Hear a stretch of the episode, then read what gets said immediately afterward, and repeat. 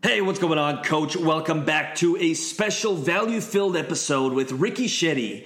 Ricky Shetty's been traveling the world. He's currently visited, as of this recording, 81 countries with his wife and three young kids while running a location independent coaching business with a few different multiple revenue streams. So if you're a coach and you're looking to maybe travel the world or maybe not, you're still going to get a lot of value from this episode. We're going to dive into some of the things that Ricky does to build his business and also some of the uh, some of the struggles and the hardships of traveling the world with three kids um, and and facing a lot of obstacles, especially when it comes to my beloved Wi-Fi. When I hear that someone doesn't have steady, fast Wi-Fi, I freak out because Wi-Fi to me is like my connection to the world. Running an online business. So if you're a coach and you're thinking of building an online business and you want to see and hear from someone who's in a total underdog position, every problem you can possibly face, he's overcome then you're really going to enjoy.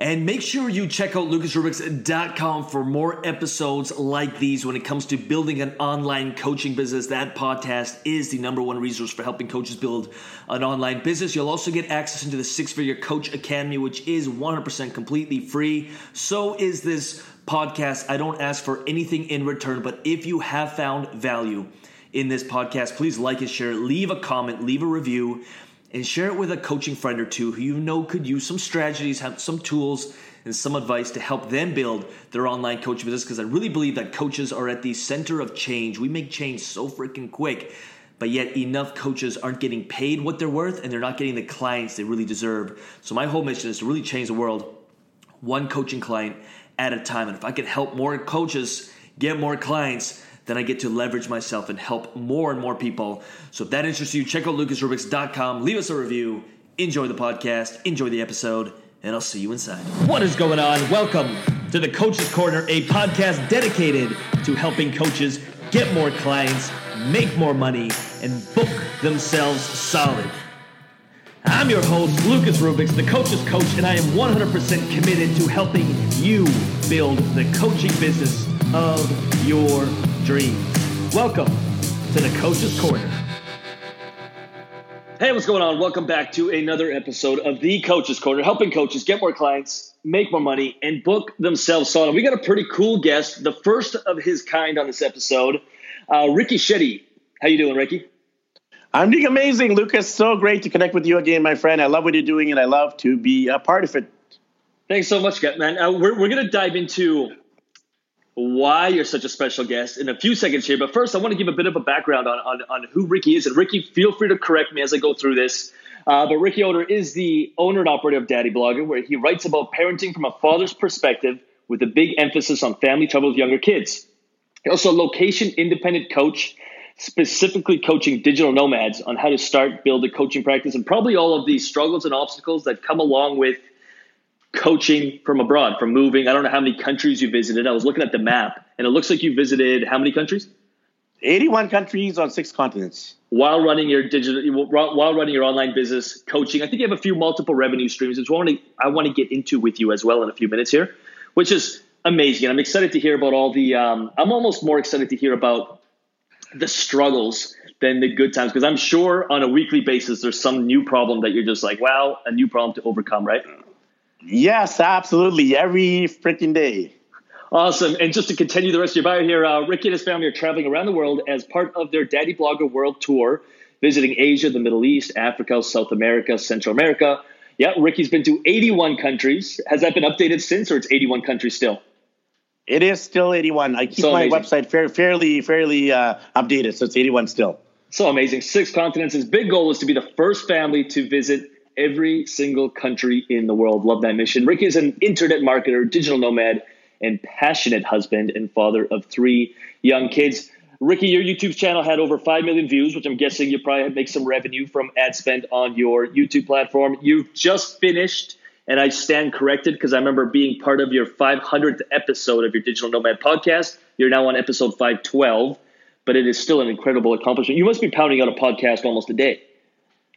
Yeah, roughly. It's about one a day. I've done the 500 episodes in a year and a half, so it's pretty much exactly around the uh, uh, podcast a day mark. How has that? Uh, just a little off topic, but anyone, I I put a poll out on the Facebook group a few weeks ago, and there were so many people interested in starting a podcast. And when I people ask me why I started a podcast, and it honestly wasn't to to make money off it or anything like that, but it was honestly to connect with people that I probably would have never connected. That's why I started it at first.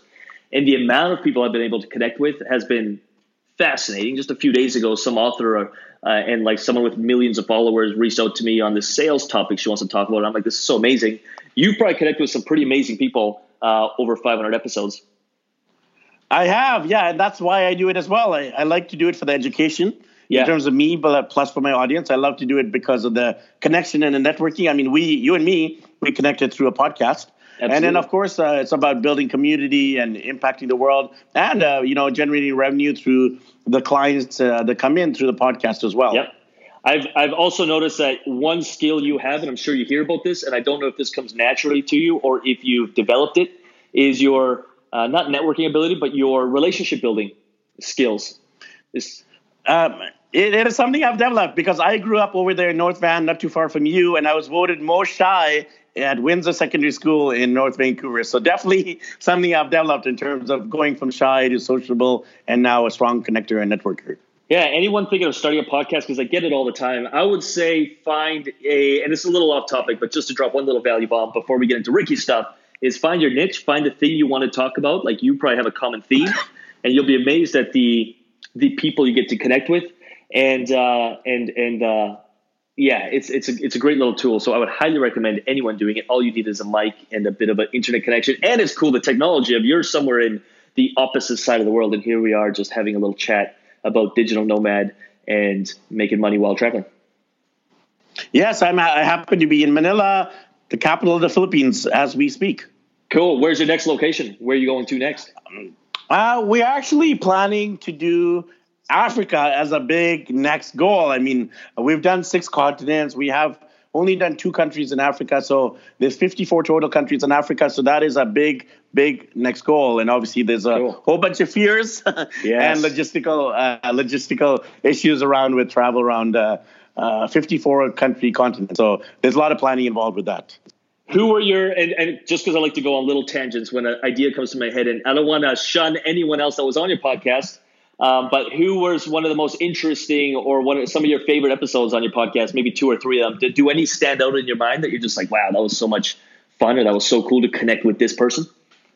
I'm that sure question is yeah, that question is so similar to the favorite country or the favorite kid question. Right. I cannot pick a favorite kid, I cannot pick a favorite country, and I cannot pick a favorite podcast. But in terms of uh, a few that stand out. Uh, I had a chance to interview the founder of Couchsurfing.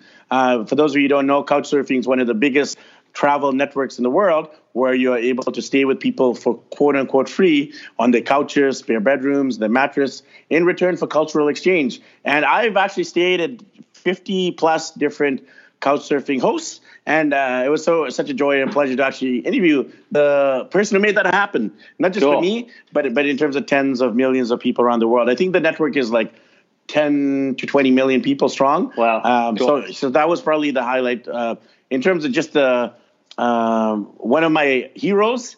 Uh, I got to interview him. I got to interview a couple of really influential uh, internet marketers like Yaro Starak, he's sold over 1 million online. Yeah. Uh, John Chow, he makes seven figures um, a year through through johnchow.com. So a couple of those guys are super, super inspirational as well. And then, you know, the other people that are super inspirational are the people who have nobody has ever heard about. Like there's mm-hmm. this uh, lady, her name is Chantel, and no one knows who Chant- uh, Chantel is, uh, Chantel Patton, uh, but now they do because I'm sharing about her. But she's been to actually uh, 90 countries with her husband and kids. So this lady, she's been in 90 countries. She probably doesn't make as much as, you know, like John Chow or Yaro but the fact that she's been able to travel to 90 countries with her family, that to me is phenomenal. And I love telling those kind of stories, the yeah. unheard of stories, the not as uh, famous, quote unquote, or the not as um, popular ones. So, yeah, I mean, I could go on and on about my favorites, but those are uh, three or four to whet your appetites. So cool. So cool. So then asking you favorite countries visited is probably a horrible question to ask. No, you know, I, I actually don't mind answering all these questions, but just in a way, like I usually, if I get answered these, it could go on like a one hour tangent because I could talk about one country and I could just but go you're so passionate dive. about it.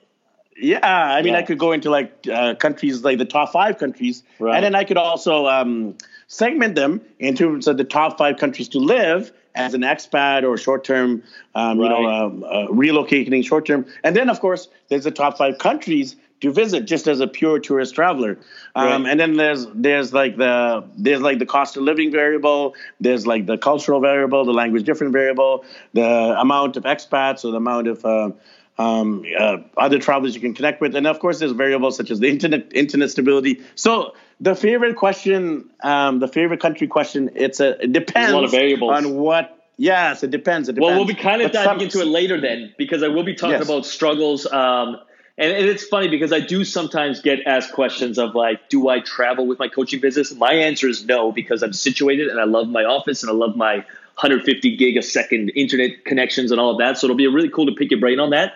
I do have a few questions that I'm going to layer into the actual value building stuff, like some of your craziest stories, some of the scariest stuff that's happened while traveling. So keep that in your mind. I'm going to save them for a little bit later.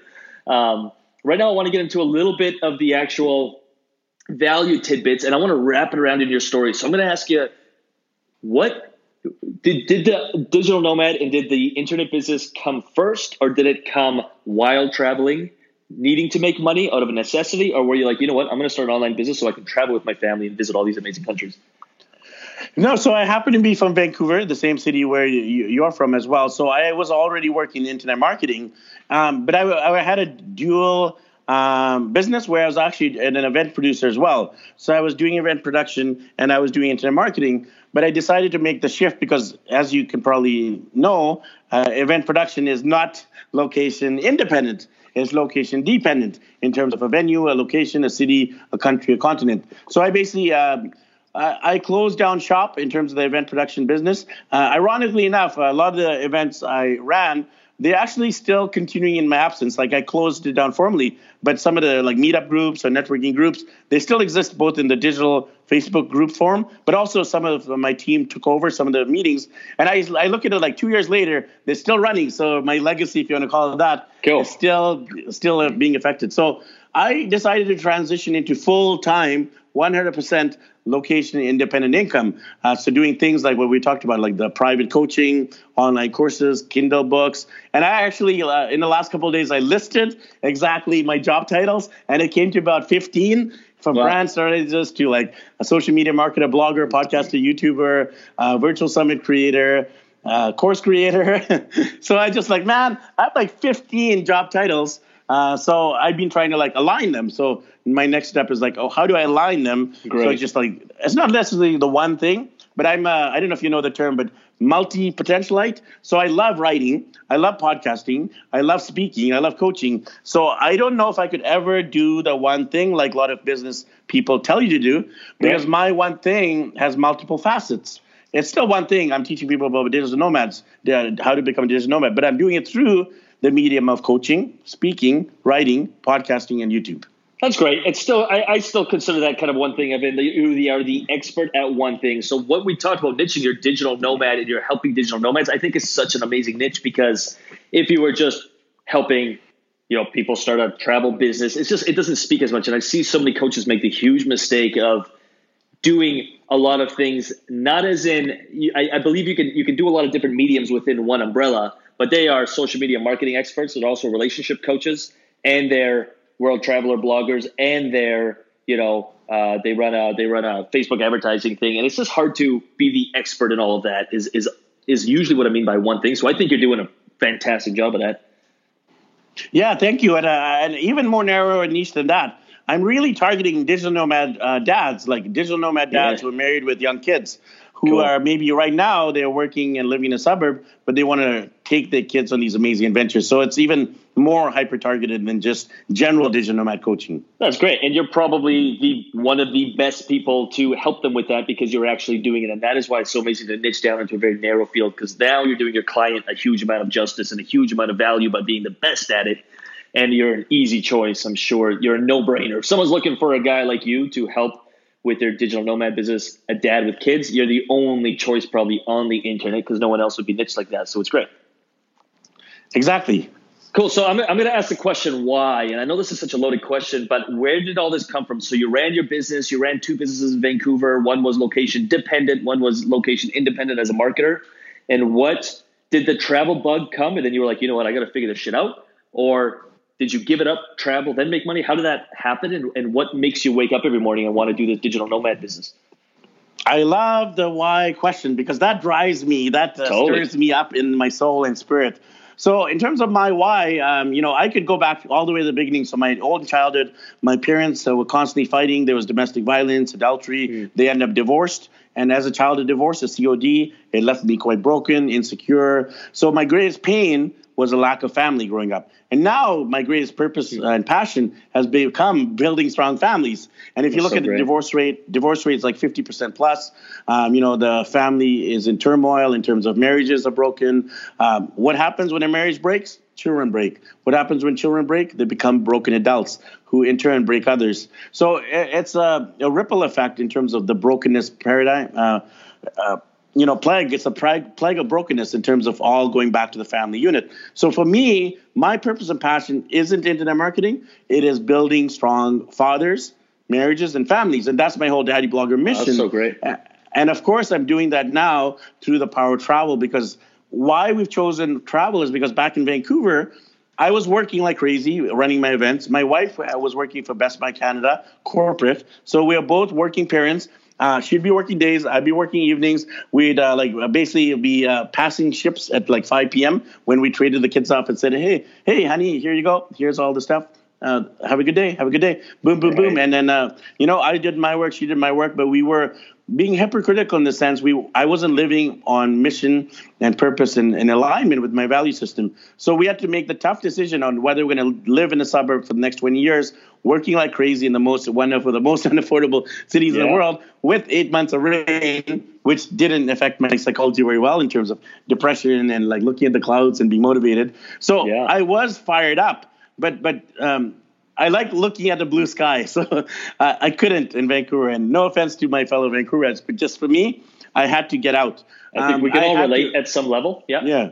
So I'm a sun chaser. So I'm say chasing the sun, and I, I throw in a little bit of a, uh, kind of a funny uh, Christian joke here because I'm a Christian. So I'm chasing the sun, S O N, Son of God, Jesus. but I'm right. also chasing the S U N, uh, the blue sky, sunny weather. So we left for multiple reasons. You know, the why we left question has, is multifold.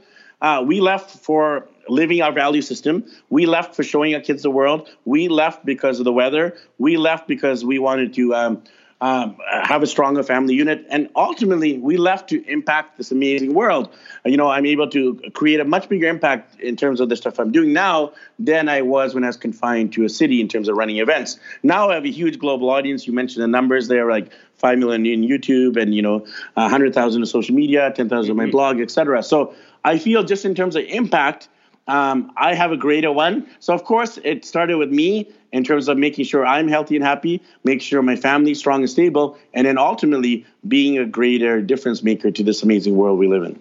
So powerful. Everyone listening to that, take a note of I had goosebumps and and you know i don't even necessarily relate to some of the story of an abusive family i was quite fortunate with the family we were mm. immigrants mm and maybe they weren't financially secure, but there was so much love in the family, and that's I value that so highly. So I can't even relate to your story, but just you tapping into your why and sharing personally makes me want you just attract me into your story and into your business and into your brand instantly. And if coaches could share their story and share everything as openly as you did when it comes to sharing why they do what they do, you know, it doesn't have to come from a from a horrible situation like that, but even just getting personal will attract people in. So if you listen to Ricky's story there and you were like, wow, that's so powerful. And if you're not sharing your story, you can do the same thing. Anyone listening to this, no matter what kind of business you run, especially coaching.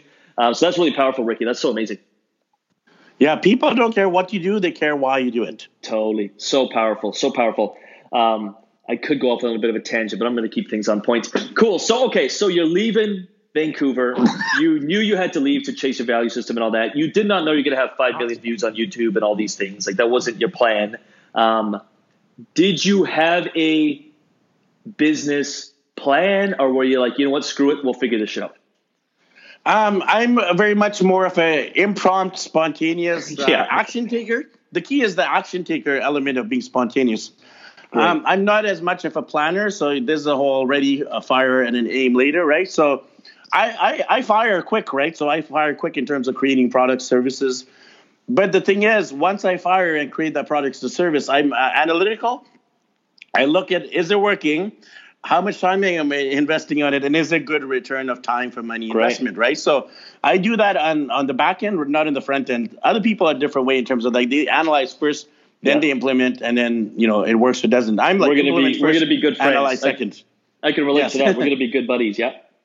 We are already we already yeah. good buddies, but uh, in terms of uh, yeah, so definitely it's been like uh, trial and error. Honestly, I've tried stuff and it just bombed on me. I tried a virtual summit last year. It bombed in terms of number of attendees and in terms of profit. And I'm just like, well, it was my first time. I'm not going to critique the model. It just didn't so work for me the first time I did it. So it's like, okay, I've learned from that. And if I do a virtual summit again, I know what I did wrong. I'll fine tune it. But I'm not going to say the model didn't work, period, because it does work for a lot of other people. So a lot of like, Good. I just wanted to, uh, if there's something that's failed, I look at myself and said, I caused it to fail. And then if it succeeds, it's like I caused it to succeed because oh, of right. these, these, these, and these variables. So it's very much being a trial and error process, even when we're traveling, and it will always be that way. Even with you, Lucas, you have a you know successful business, but I'm sure you're trialing and erroring, um, trial uh, and error. You know, making making like Huge. adjustments as you go every single day. Yeah, yeah every single day. I think the amount of failure that you face is directly proportional to the amount of success you see. Like, be more. I'm like, can I fail ten times today? Because that I'm going to succeed once. If I fail ten times over the week, I might just succeed once over the week. So yeah, I, I'm I'm a huge. I'm, I probably relate to you on a lot of levels of just like machine gun fire and what's the best. go this way. Yes. This is perfect. Um, where a lot of people sit on the fence their whole lives.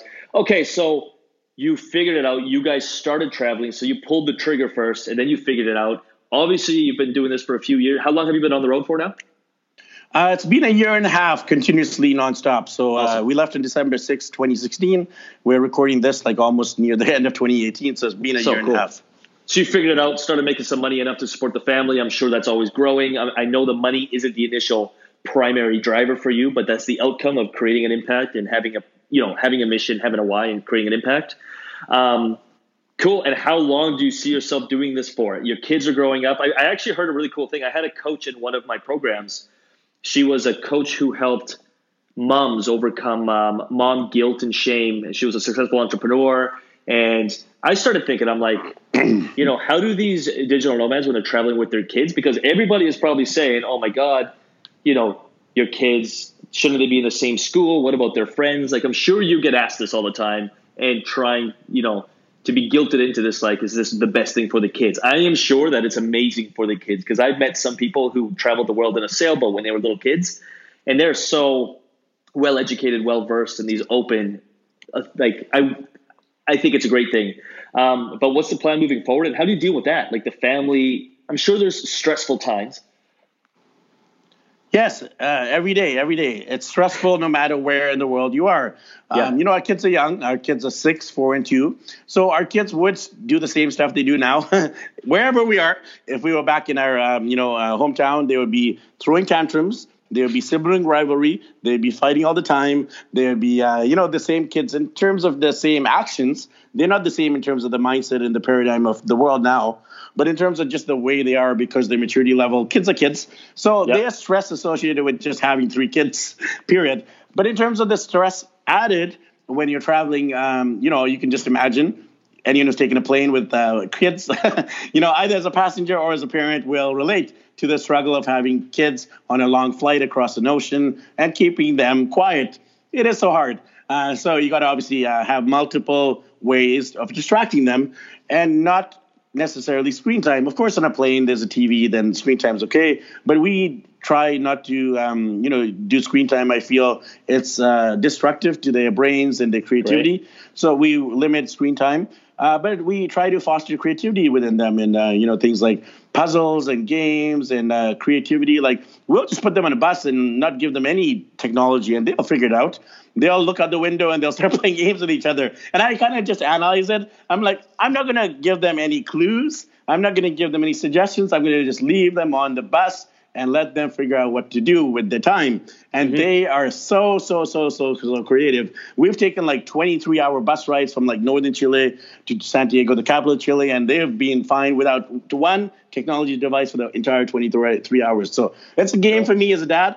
And as my wife as a mom, it's like, we have a tech backup in case they throw a tantrum and we just need it. But you know, we just like to play a game. Like, well, let's do this and let's see how creative they can be. So some of the challenges, um, you know, obviously uh, schooling. You brought that up. Socialization. You brought that up. So those are the two big uh, challenges, quote unquote. Uh, schooling. I mean, there's a di- there's different types of schooling. There's traditional schooling in terms of public or private. There's world schooling, road schooling, life schooling, unschooling, mm-hmm. self-directed learning. So there's a huge spectrum to the educational approaches. So I don't want to say this is right or this is wrong because right. every parent has to make that decision themselves. Sure. For us, again, this is just from our perspective.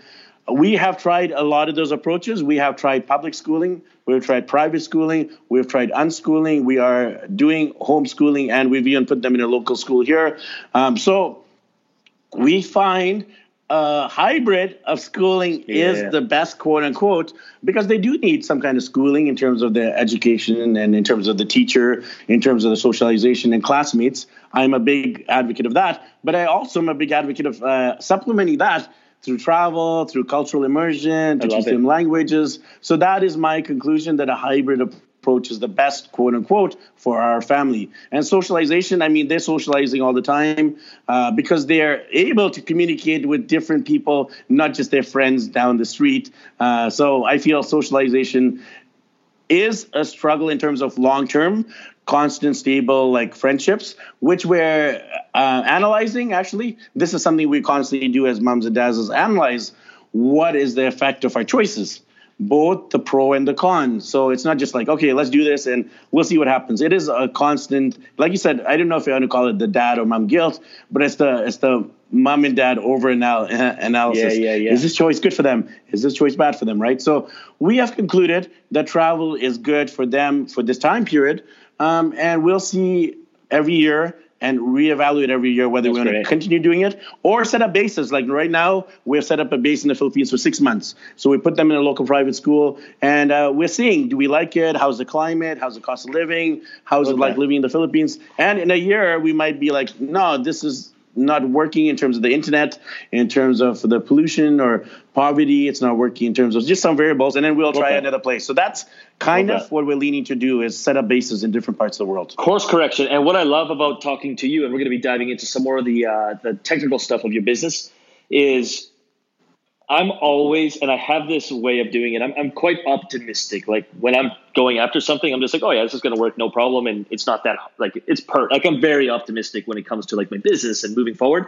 And I'll always, I don't know if this is right or wrong, but this is what I do. I always look at my position, even when I'm facing obstacles and problems. Like everything's against me, and this went wrong, and whatever. But I always look at people in worse situations, and I'm like, wait, they figured it out. If they can do it, I can do it. It's not that bad, and I keep moving forward and you're building a business, or you did a year and a half ago, you started building a coaching business and different revenue streams while traveling. Internet to me, Ricky, is like the sacred thing. If I travel, I call ahead to the hotel. Do you have high speed? Can I hardwire into the wall? Like I will pay five hundred dollars a night for a hotel if I have to to get fast Wi-Fi. To me, Wi-Fi is this golden. I'm married to this Wi-Fi thing. I can't even imagine traveling. Again, we probably have a bit different business model, um, I'm very intimate with my clients and I'm always on the phone with them and coaching calls and I work very closely with them. So I'd have to use a different model to do something like you do. But how stressful is that? Like you have an internet business that relies on the internet, relies on Wi-Fi, relies on satellites, and I'm sure there's times where you're like, shit, I can't connect to the internet or there's no internet. And how do you how do you cope with that? And to everyone listening in Canada and the US where you have nice clean Wi-Fi and you may have like you have a few things against you, but this guy Ricky right here has not only poor Wi-Fi and probably all these things against him, but the kids and the traveling. How many times I hear someone who's like, "Well, you know, I have a kid, I don't have that much time to work on my business." I'm just like, dude, from now on, I'm just gonna say, check out my boy Ricky because he has all that and more, and he's still crushing it out there. Um, how how do you move forward through all of that? The stressful times when it comes to your business. You find a way. So, in terms of Boom. how I do it, you got to remember this. I have been doing coaching. I've been doing dozens of clients over the last year and a half. So it's not like I do it in terms of like full time, eight hours a day of coaching period. But Yeah. I've been doing, um, you know, dozens of clients over the last uh, year and a half, and I've been doing 500 interviews. And not Hmm. one of those interviews was in my high speed home office of Vancouver. Yeah. All of those 500 episodes have been in multiple cities, countries, continents, uh, multiple time zones, uh, multiple internet uh, quality. So I am uh, dependent on Wi Fi to make things go smoothly. So these are some tips and advice for people Yeah, who are internet based. Uh, internet marketers, regardless of coaches or you know online course creators or e-commerce stores or social media marketing managers, in terms of um, how you do it, firstly is um, you like you said you you can either call or email the uh, accommodation in advance, and you ask them to do a speed test. So if you go in your Airbnb, you ask them to do a speed test, screen capture it, send it to you. Um, the speed test will tell you the upload and download speed, and um, that will at least give you some stability and peace of mind that you know the internet will be decent. Uh, but you also have multiple backups. So I have something called a pocket Wi-Fi. Um, so I know this is just an audio interview, but Yeah. um, uh, there's a pocket Wi-Fi device. which I carry on. So if the internet bombs and fails, I have a pocket Wi-Fi as a backup. Plus, um, I have a local SIM card, so I have data as a backup. Right. If the electricity goes out, I can still get onto in, term, in terms of the hotel or the Airbnb electricity. I can still get onto the data from my phone, Great. and I can still message the person and say, "Sorry, I got to reschedule, or I'm going to do this call from my home uh, from my uh, uh, phone." Um, and then the other backups are obviously like in that area. There's probably going to be a, a restaurant, a cafe, or um, something I've been doing here in the Philippines, by the way, because Philippines doesn't have very good internet generally. I've been using internet cafes, and uh, it's been a creative solution because back in Vancouver, I didn't even know internet cafes was still a thing. Right, they- I don't right. think they are a thing. But here in the Philippines, you go into an internet cafe, you have high speed internet. A lot of teenagers are playing video games, and there's me doing business coaching calls, and all the teenagers will walk past. They'll be like, "You talking to a foreigner? Who's that dude? Who's that girl?" And then my coaching clients, uh, I mean, of course, I have like earphones. It's private, but they'll just kind of be like, you know, who are these people? So it's Right. actually fun. it's great. Uh, and uh, my clients actually respect the fact that I've still figured out a way. They're very understanding too. You have to remember this. Like people are actually like Yeah. they respect. There's a respect factor. They're like, And that's in your niche, too." You, you figured it. You figured it out to do this on the road, and Yeah. they totally understand. Ricky, we get it. You're in the Philippines, third world country. Of course, you're not going to have high speed internet. We respect, and we we they, even if I have to reschedule, they will they will uh, agree to it. So, and I try my best, you know, but. The thing is, yes, there's going to be stress. Yes, there's going to be frustration, but you have to figure out whether the desire to travel is greater than your desire to live through the stress or you know like live with bad internet. So for me, Yeah. the prioritization of travel is greater than my um, desire for a super fast internet 24 7. I'm going to be thinking about you. I'm on, a, I'm on a plane in a few weeks to go to Jason Capital's mastermind in San Francisco and then rent a car and drive down to Los Angeles, spend a few days, and then fly back. And every time, like, I have two weeks of anxiety about, like, okay, Airbnb here, I'll work three, four hours here. I, like, have to plan out. I'm like, I am obsessed with, I'm a control freak and I'm obsessed with scheduling and I need my, I'm just that way. I always have been, for better or worse. It's always been the way I am. And I, and I don't mind it. It moves the business forward but I'm going to be thinking about you when I'm on that plane, stressing out about will I have Wi-Fi on this plane or not. I'm just going to let it go and do the best I can and figure it out. Um, okay, cool. So moving forward, so you figured out the coaching thing. You're also in the digital nomad space coaching, so it's kind of cool because you're also overcoming problems that your clients are going to be potentially overcoming. So I can see them being completely understanding.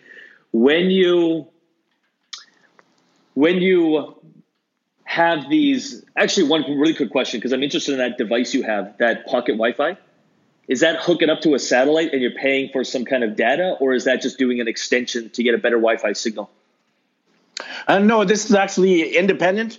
So this is an independent. Uh, it, it's literally internet in your pocket. So Cool. I could go to a cafe, a restaurant, a beach, and as long as there's a signal, I can still get internet. So it just allows me to have internet on the go because sometimes on a, I'm on a bus, I'm on a train, I'm um, in between Yeah. um, places, so I can still have a backup Wi-Fi. Um, so it just That's like satellite. like I I said, I, I said it's like backups, right? So I have my data. Yeah. I got my pocket Wi-Fi. I have my plug and play Wi-Fi, and then I have like the venue Wi-Fi from Yeah. the accommodation. And that is satellite. That must be through satellite, then, obviously. Yes. Yeah. Cool. It's it's country dependent, so it's not global. Okay. Cool. Yeah. So you'll have to do it like if you're in China, you got to get a pocket Wi-Fi for the Chinese network. Oh, if I you see. do it in uh, Taiwan, it'll be uh, only dependent on Taiwan. They are global uh, devices such as these. Uh, those the there's like a monthly fee. I actually haven't done that yet. Uh, but there's there's global versions. Uh, but of course, if you're like I'm in the Philippines for a few months, if you're going to be in Thailand or Bali for a few months, just get the local. Either Cool. it's called a plug and play, where you actually literally have to plug it in to make it work, or this is like uh, you know it's charged, so Yeah. it will still work. Uh, you know, in terms of uh, un- unplugging it and uh, making it, you just have to plug it in every now and then to charge it. And it gives you enough data to get on calls pretty well, as in like stream video and get on calls. Like the bandwidth is enough to do all that.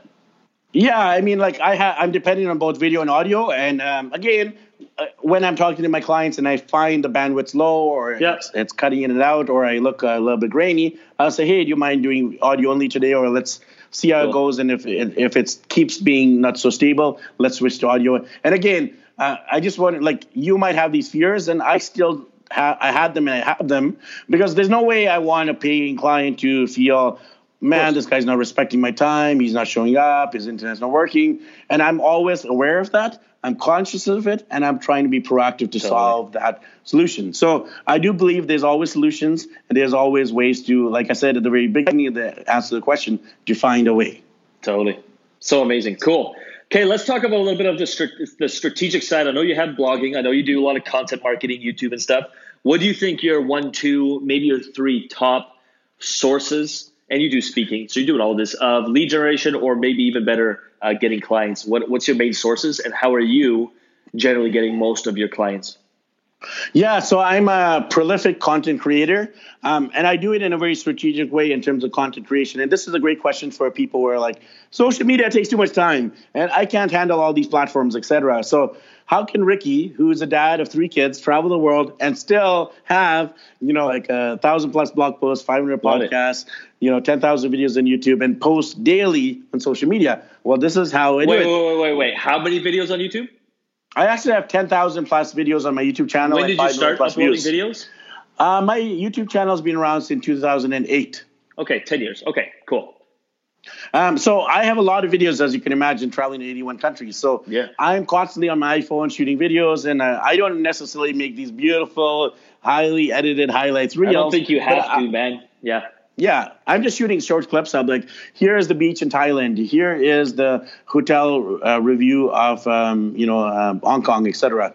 So in terms of um, uh, how do I uh, repurpose? So what I do is like, I'll give you an example of my podcast. So I do my podcast through a, a Zoom, and I use a Zoom webinar. What I do is I interview the guest one on one, and I'll stream the interview on YouTube. So I'll go on YouTube at the same time. I'll be interviewing the guest, Right. and then that video version, I put it on my social media, and I'll put it on my iTunes. Uh, you know, when I interviewed you, Lucas, I did the same thing. I put it on my YouTube channel. It's on iTunes, and it is on social media as a Facebook uh, video. So I'm, I'm, I'm targeting uh, multiple audiences there, and of course, I can put it on my blog as well, right? So through one video, it's just me talking to a, a person. I have a blog post. I have a social media post. I got a podcast iTunes interview. Plus, I have a new video on my YouTube channel. So the Right. interview itself only takes like 30, 40 minutes. And I already have four pieces of content reaching four different types of people. So how Right. have I been able to build up all those platforms? I've just been repurposing, right? And the other thing you can do, which, which I haven't done, is repurpose the interviews into like a Kindle book or like taking that content and turning it into a course. So Great. there's even more ways you can repurpose. So that's what that would be one my big one. My one big suggestion is repurpose whatever you have. Even your coaching programs. I want to say this too. Whatever you're coaching on, one on one, privately, turn that into a group program, which you you do, Lucas, really well. Plus, turn that into an online course so people can watch at your at their own speed and time. Plus, Totally. turn that into like a workshop series live. So I actually do that here in the Philippines. Uh, all of my content, all of the stuff I do digitally, I'm actually also doing physical workshops because I have that background in Right. event production. I love the in-person handshakes, the high fives, the the booms, right? Yeah. I love connecting with people in person. Uh, Right. So I still do workshops. I've done them in Lima, Peru. I've done them in Medellin, Colombia, in Nicaragua, here in Manila, Philippines. So I, I, I just am a big advocate of the repurposing model in terms of both digital and virtual and physical. I'm going to say one more thing, and I, I noticed this of a trait. I've, I've, done quite a few podcast episodes, but I've also met and I talk to probably every day. I don't know. I don't want to make this number up, but probably ten coaches. Either they're reaching out to me with questions, or they're asking me to help them, or you know we're on a discovery call, or actual coaching clients, or whatever. I'm I'm saturated. I'm always around coaches, and I've been fascinated probably for about six years now. Not in just the coaching space, but why do some people succeed and some people fail with all the same resources? why can Ricky go and travel the world, start a coaching business, digital nomad, do his thing, raise his kids, enjoy? Um, and why do some try, maybe never start, fail? And I would say one thing, I just want to give you a little, like, just let you know that your energy, and I talk about hmm. people's energy all the time, is so not energy in like the woo woo sense, but your actual physical.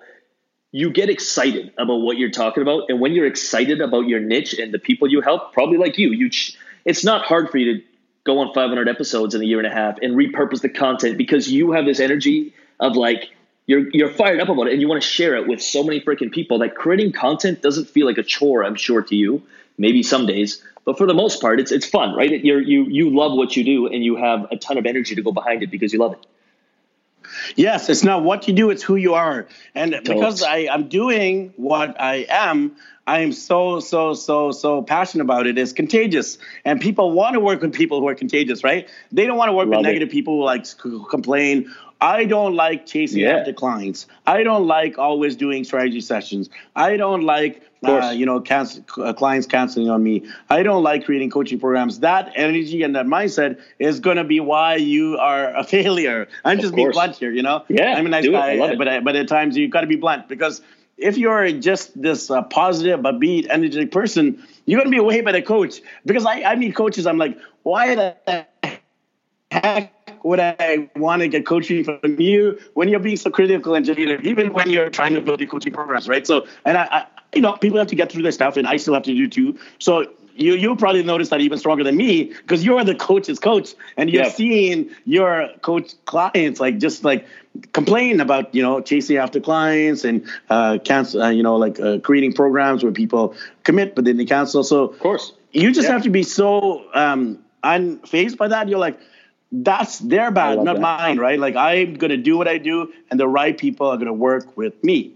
I love that, and just really, really important of doing I, am I'm not going to say doing what you love because I don't wake up every day being like, I'll tell you this, and I'm really open. Is right before this podcast interview, I actually had a group coaching call, but right before that, I kind of took a half hour in my bed. I was tired. I woke up early, and I was like, you know what? I'm like, I am so tired right now. I'm just going to lie down in bed. And I'm lying there, and then I have to get on my group call. The second the camera's on and I start working with my clients, all of a sudden I'm like, I'm all sweaty, dude. Like I'm all, I'm almost dying. And then I, the group call is over, and I'm like, oh my god, I got a podcast with Ricky. I had to change my shirt because I was covered in sweat mm-hmm. because I have, I love what I do, and it, it just fires me up. And if you can find that, and I know you have Ricky, but anyone listening, you will be fucking unstoppable. Like nothing, shit will happen, but you will just be so unfazed by what is going on when you tap into that. And that's what I ultimately want every human being to experience because there's so much power in that. And I'm I'm I'm happy I'm talking to someone who's found that. It's so cool. And that is how you've created 10,000 videos, which is crazy to me,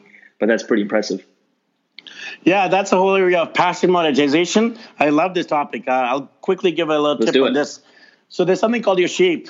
Um, it's the S H A P E. Your shape is spiritual gifts. S H heart passion. A is your abilities. P is your personality, and E is your experiences. So that is who you are spiritual Shape. gifts, heart passion, A, abilities, P, personality, E, experiences. And then you got to figure out uh, who you are, what you like to do, what the marketplace needs, and find that sweet golden spot. Because you might love doing something, gardening or uh, playing chess or something, but the market might not need yeah. that, right? There might not be a need for that. So then you might try to pa- uh, monetize gardening, but you might struggle with it because there's no need in the marketplace for that. Um, I mean, but but but there are gardeners who actually have monetized it too, right? So uh, you got to find a way um, of figuring out who the gardeners who monetize the passion are and do what they've done, right? So for me and you, you know, you figure out a way to uh, build up like a six-figure coaching business, Lucas. For me, yeah. I'm not at six figures period, but I figured out a way to be location independent as a traveling dad with three That's kids, right? So ridiculous find someone like find someone yeah. like you and copy, ask for them, ask for their help, etc. Right? Um, so that's exactly what we did in terms of when I was in a confused state, when I was looking for what to do. I looked for other parents, other moms and dads who were traveling the world. I'm like, how, how, how? And I picked their brain, asked them, do all my interviews, right? And then I just started implementing exactly. So it's something called R and D, rip off and duplicate, and that's that. the greatest way to monetize your passion is to find another person who's monetizing in the same fashion and do that. Love that. Tony Robbins always talks about modeling, which I picked up three, four years ago. Of like, I was, I am pretty independent. I would consider myself like I don't like listening to it. I have a hard time taking advice, which I've been working on the last few years. But I would try to do everything myself, and I was like, oh my god, I'm exhausted. and I have nothing to show for it. And then I just found people who are doing it. I would either pay them or exchange something for their time, whatever I had to do. I had to be resourceful at first because I was 50 grand in debt. Um, and how do you do it? And let me just copy it. Like I'm not going to reinvent. I'm not going to reinvent my group coaching programs. I'm not going to re. I'm going to make it better. I'm going to take what you have, find ways to make it better, and make it work. But there's no need to reinvent absolutely anything, um, unless maybe you're that one percent of Elon Musk's who's like sending people to Mars, which is just an incredible feat. But you know, he didn't start there either. He started by just wanting to make the banking system better and by making maps better. Like it's not like he was a crazy genius at first. So it's it's it, that's I love it. That's what I'm trying to say. So awesome, cool, Ricky. Okay, what is next? So now you're in. Uh, where are you again? Milan. Uh, uh, Manila, Manila, Philippines. Manila, Manila. That's right, in the Philippines. Uh, what is next? You've been on the road for a year and a half. Your business is growing. You're having fun doing that. What countries are next? Do you have a plan, or do you more course correct? Here's where the kids. It's working. If it's not working, then you decide to move.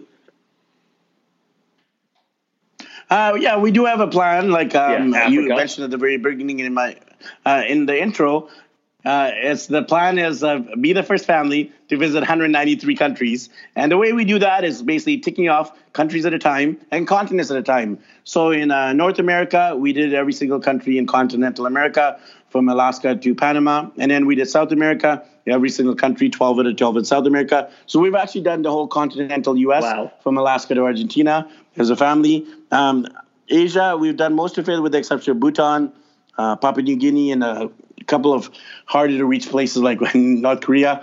Uh, Africa, that's been a, con- a continent we have only done two countries of. So that is next. Uh, we are planning, strat- strategizing it, uh, talking to families who've actually done Africa.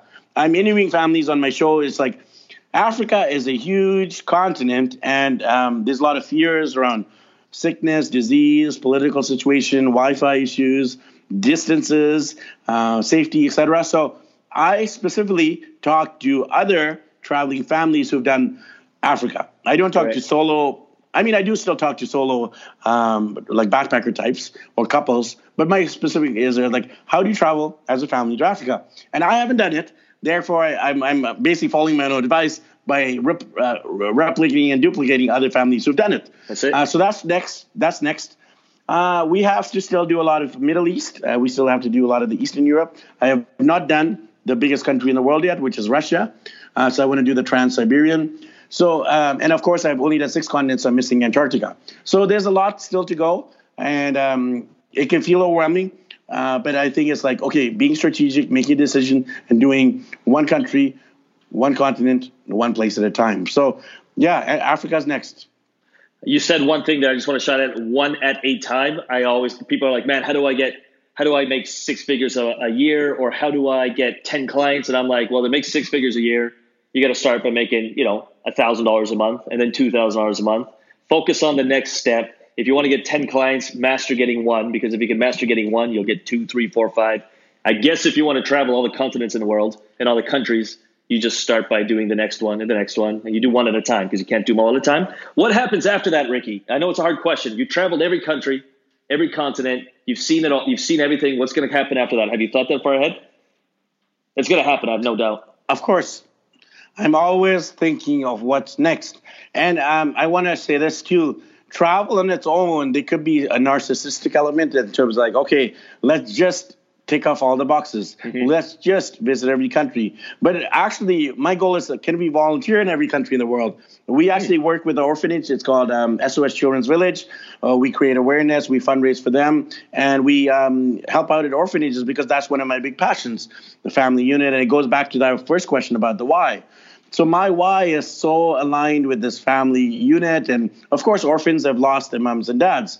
So how we, can we, as a family, come and bring that place of motherhood and fatherhood and um, you know our siblings connecting with orphans?